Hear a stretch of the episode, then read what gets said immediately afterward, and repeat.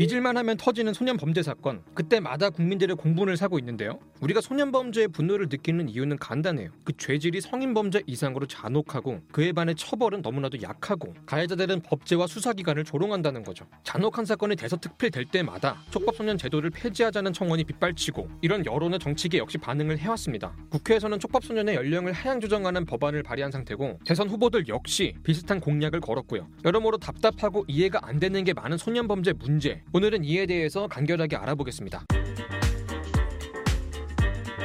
자, 일단은 소년 범죄가 처리되는 과정을 좀 볼게요. 이 미성년자가 다 같은 미성년자가 아니고 세 가지로 구분이 되는데 열 살 밑으로는 범법 소년이라고 해요. 얘들은 무슨 짓을 해도 처벌을 못해요. 아무것도 모르는 애들이니까. 다음으로 열 살부터 열세 살까지가 그 유명한 촉법 소년이거든요. 이때부턴 보호 처분이라는 게 돼요. 이 보호 처분 중에 제일 센 게 소년원에 이 년 동안 가는 거고, 근데 아직 형사 처벌은 안 받아요. 교도소 안 가고 전과도 안 남습니다. 그 덕에 사회에 복귀하기도 수월한 편이고요. 가끔 자기가 촉법 소년이라고 해가지고 그 면제부 얻은 것 마냥 당당하게 까부는 이유가 있는 거예요. 그리고 열네 살부터는 죄질이 가벼우면 보호 처분을 받고 무게가 꽤 나간다 싶으면 형사처벌까지도 가능해요. 교도소에 갈 수 있고 전과도 남을 수 있다는 거죠. 형량은 최대 십오 년까지, 예외적으로 이십 년까지 가능하고요. 특이한 건 성인 교도소로 안 가고 따로 소년 교도소라는 게 있어요. 이게 어른들이랑 섞여봐야 못된 짓만 더 배우다 보니까 분리를 하는 거죠. 근데 이게 보호 처분이라는 게 조금 생소해요. 형사처벌에 비해서 교화에 더 집중하는 제도인데 과거의 잘못이 얼마나 무겁냐 뭐 이런 것보다는 미래의 개선 가능성이 얼마나 있냐, 이거에 더 집중을 하면서 재판도 진행이 돼요. 보호처분은 일 호부터 십 호까지 있고 애 상태에 어울리는 걸로, 교정 효과가 조금 있겠다 싶은 걸로 골라서 처분을 내리는 거죠. 예를 들어 부모님이 알코올 중독자라서 제대로 된 훈육을 할 수 없는 상태고 애는 또 학대를 받다가 다시 비행으로 빠지겠구나, 이런 상황이면 대안가정에 보내기도 하고요. 보호처분 여러 개를 동시에 받는 경우도 많아요.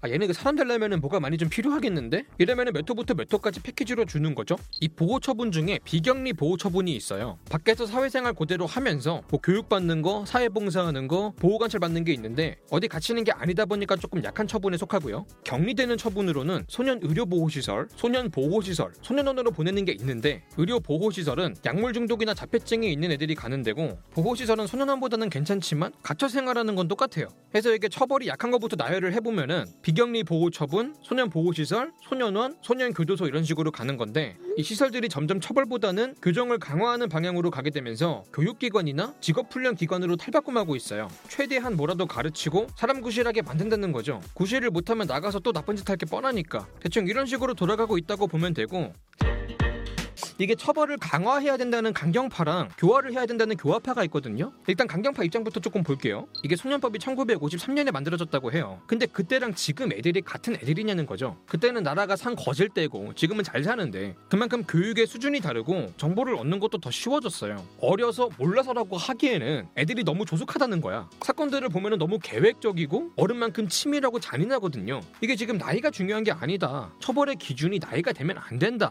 죄의 중질에 따라서 차등을 둬야 된다 얘기가 나오는 거죠. 뭐 죄질이 가벼운 애들은 교정을 하더라도 무거운 경우에 한해서는 엄벌이 필요하다, 교화를 하기에는 너무 늦은 경우도 있음을 인정을 하고 이들을 사회랑 격리를 시켜야 된다, 교화라는 이상론을 추구하는 과정에서 피해자들의 고통이 너무 심해지고 있다, 이런 얘기를 하는 거예요.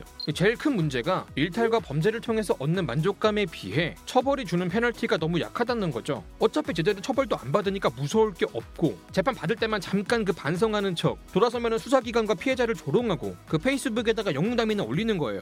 아이들을 교정하고 보호한다는 그 제도가 허점이 많아서 아이들에게 악용이나 당하는 처지고, 정작 보호받아야 될 착한 아이들만 피해자로 만들고 있는 거 아니냐 뭐 이런 얘기가 나오는 거죠. 이 통계적으로도 촉법소년에 대한 송치 건수가 늘고 있어요. 특히 강력범죄의 비율이 늘고 있고요. 저출산으로 애들은 점점 줄고 있는데 나쁜 짓 하는 애들은 늘고 있다? 뭔가 잘못 돌아가고 있는 거 아니냐, 원인이 뭐냐, 강경파들은 처벌이 약해서라고 보는 거고 반대쪽에서는 규정 시스템이 부족 부족해서라고 보는 건데, 그리고 이게 송치 건수는 증가하는데 소년원 보호 처분을 받는 애들은 줄고 있거든요. 죄를 지은 애들이 소년원까지는 잘 안 간다는 거예요. 적절한 처분이 되고 있는 건지 의심이 되는 거죠. 왜 이런 일이 생겼을까? 교정이 더 중요해서 안 보내는 걸까? 보시면 시설들이요, 수용 인원을 줄이고 있어요. 이미 오래전에 정원을 초과한 상태거든요. 좁은 공간에 사람이 박을 대니까 갈등이 생길 수밖에 없단 말이야. 실제로 부산에서는 난동 사건이 있었고요. 이런 스트레스 상황에서는 교정이 될 수 없다 해서 꾸준히 과밀 문제가 지적이 돼 왔고, 이런 의견들이 반영이 돼서 인원을 줄이고 있는 겁니다. 특히 최근에는 코로나 확산이 우려가 되다 보니까 정원이 미달이 될 때까지 사람을 줄이고 있어요. 문제는 그만큼 새로 들어갈 자리가 없다는 거죠. 티오가 안 나서 시설에 들어갔어야 될 애들이 집으로 돌아가고 있는 거 아니냐, 그래서 애들이 처벌을 두려워하지 않고 날뛰는 거 아니냐 의심을 하는 거죠. 이게 시설당 인원이 줄었으면 시설을 확충해야 되는데 이것도 쉽지가 않아요. 일단 범죄자를 위해서 세금을 쓴다? 국민들을 설득하기가 힘들고요. 부지를 선정하는 것도 힘들어요. 혐오시설이다 보니까 우리 동네는 절대 안 된다고 반대하거든요.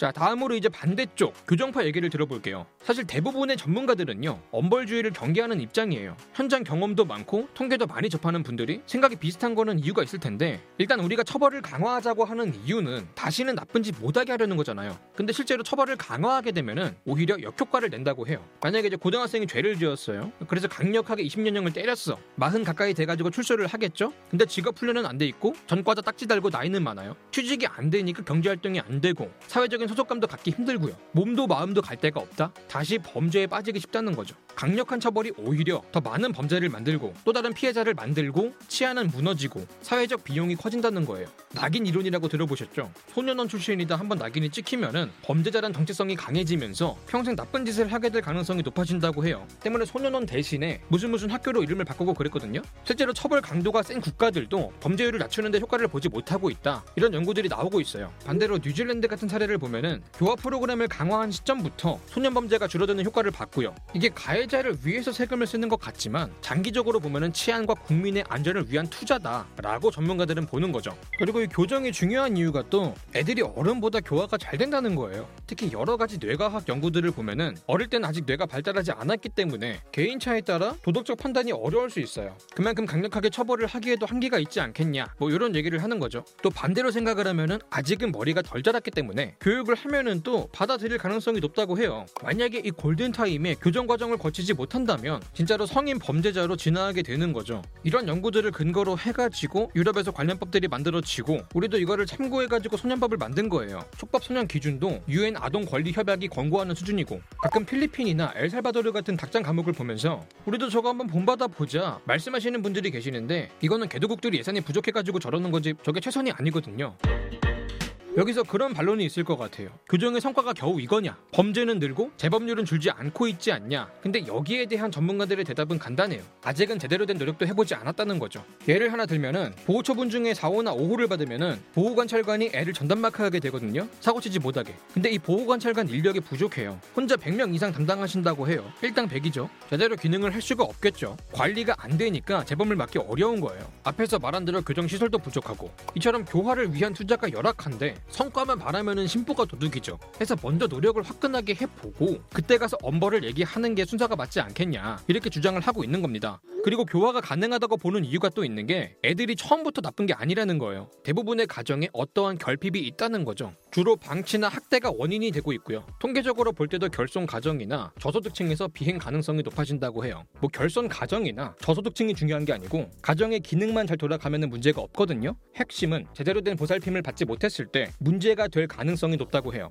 실제로 소년범죄는 부모님들이 재판에 참석하지 않는 경우도 많아요. 연락을 해도 버린 자식이니까 연락하지 마라, 뭐 이런 식으로 나오는 경우가 적지 않다고 해요. 사고가 터져도 책임을 회피할 정도면 평소에도 무책임했을 가능성이 있다는 거죠. 굉장히 흔한 케이스를 하나 보면은 가정폭력을 당하다가 못 버티고 가출을 했다고 쳐요. 그럼 이제 경제적인 문제에 빠지게 돼요. 알바도 부모님 동의가 있어야 되거든. 돈을 어디서 구하냐? 범죄밖에 없다는 거예요. 실제로 소년범죄 중에서 재산 관련 범죄가 제일 많아요. 뭐 그러다 가출팸에 들어가면은 범죄 수법을 학습하게 되고요. 특히 애들은 나쁜 짓을 혼자 하는 게 아니고 무리지어서 많이 해요. 통계적으로도 단독 범죄보다는 공범이 있는 경우가 굉장히 많아요. 나쁜 애들이랑 어울리지 말라고 하는 이유가 있는 거죠. 추가로 헬퍼라는 게 또 있는데 가출한 애기들한테 접근을 해가지고 재워주는 대신에 나쁜 짓을 시킨다고 하더라고요. 진짜 어른들이 문제다라는 생각이 드는데, 이런 어른들의 잘못 속에서 태어난 아이들한테 백 퍼센트 다 책임을 지우는 거는 문제가 있다, 어른들도 책임을 분담해야 된다, 부모의 책임도 강화하고 국가에서도 함께 책임을 져야 된다, 이런 주장이 나오고 있는 거예요. 특히 비행의 원인이 가정의 결핍에 있다면 이 결핍을 해결해주면 교화가 된다는 거죠. 실제로 그런 사례들이 많다라는 게 전문가들의 공통된 의견이고요.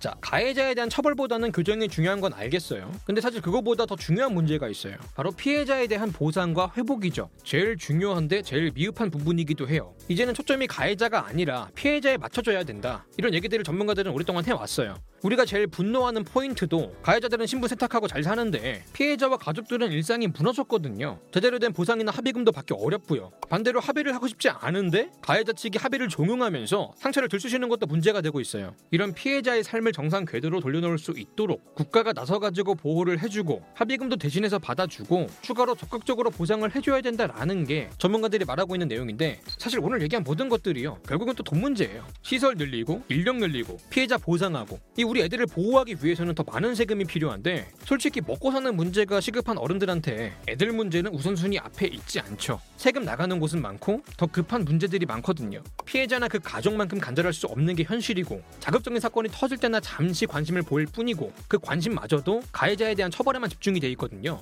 무관심한 어른들은 아이들의 상처를 방치하고 있어요. 국가의 미래는 아이들한테 있는데 우리는 이 미래에 충분히 투자하고 있는 걸까요? 아무래도 이 투자로 절약할 수 있는 사회적 비용보다 당장의 투자금이 아까운 게 현실인 것 같습니다. 자, 마지막으로 아이들이 바르게 크려면 훈육과 사랑이 모두 필요하다고 해요. 경제규모 십 위에 들어간 한국이 돈이 아까워서 훈육도 안 되고 사랑도 제대로 하지 못하고 있다는 거는 우리가 같이 생각해볼 문제가 아닌가, 이런 생각이 듭니다. 자, 오늘 영상 여기까지고요. 지금까지 지식한 입의 한 입만이었습니다.